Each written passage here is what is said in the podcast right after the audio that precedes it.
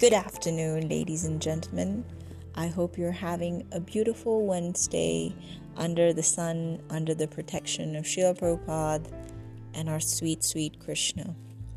Today I wanted to talk about what it means to be human. As they say in many songs, to be human is to love. And it does hurt to be human, but once we unleash this power to love, being human can be the best gift and the benediction that we have. I'm going to read this poem by the great poet Rumi.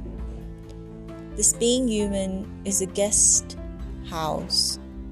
Every morning a new arrival, a joy, a depression, a meanness, some momentary awareness comes as an unexpected visitor. Welcome and attend them all, even if they're a crowd of sorrows, violently sweep your house, empty of its furniture, still treat each guest honorably. He may be clearing you out for some new delight. To be human is to love, and we also see that the goal of life is to love. It doesn't matter how many years we have in our life, but the life that we have in those years that we are alive. The elders and the older men plant trees under the shade of which they will never sit, but they do good for the generations to come. And that's what it means to be human, to give love. But sometimes it becomes difficult when we're going through a lot of pain. In the book Bhakti, in the chapter of the art of eternal love, we study this power to be human, the power of boundless love. And it says, a loving propensity expands just as a vibration of light or air expands, but we do not know where it ends. The nectar of devotion teaches us the science of loving every one of the living entities perfectly by the easy method of loving Krishna. We have failed to create peace and harmony in human society, even by such great attempts as the United Nations, because we do not know the right method. The method is very simple, but one has to understand it with a cool head. The nectar of devotion teaches all men how to perform the simple and natural method of loving Krishna, the Supreme Personality of Godhead. If we learn how to love Krishna, then it is very easy to immediately and simultaneously love every living being. It is like pouring water on the root of a tree or supplying food to one's stomach.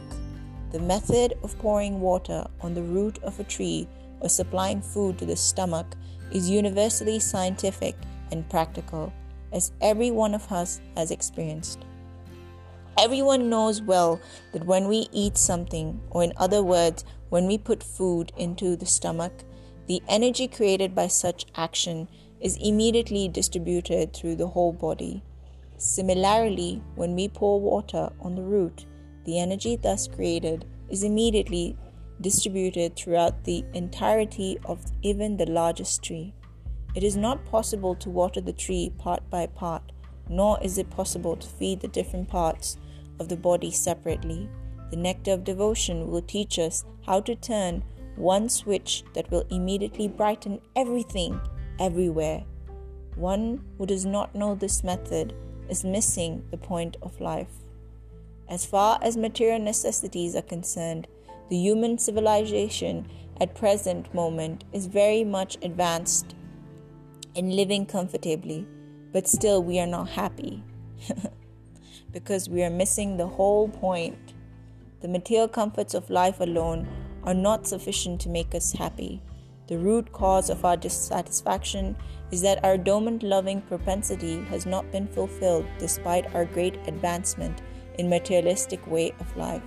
The nectar of devotion will give us practical hints how we can live this material world perfectly, engaged in devotional service, and thus fulfill our desires in this life and the next.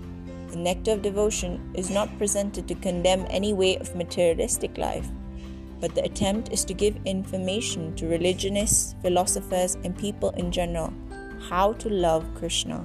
One may live without material discomfiture, but at the same time, one should learn the art of loving Krishna. At the present moment, we are inventing so many ways to utilize our propensity to love, but factually, we are missing the real point, Krishna.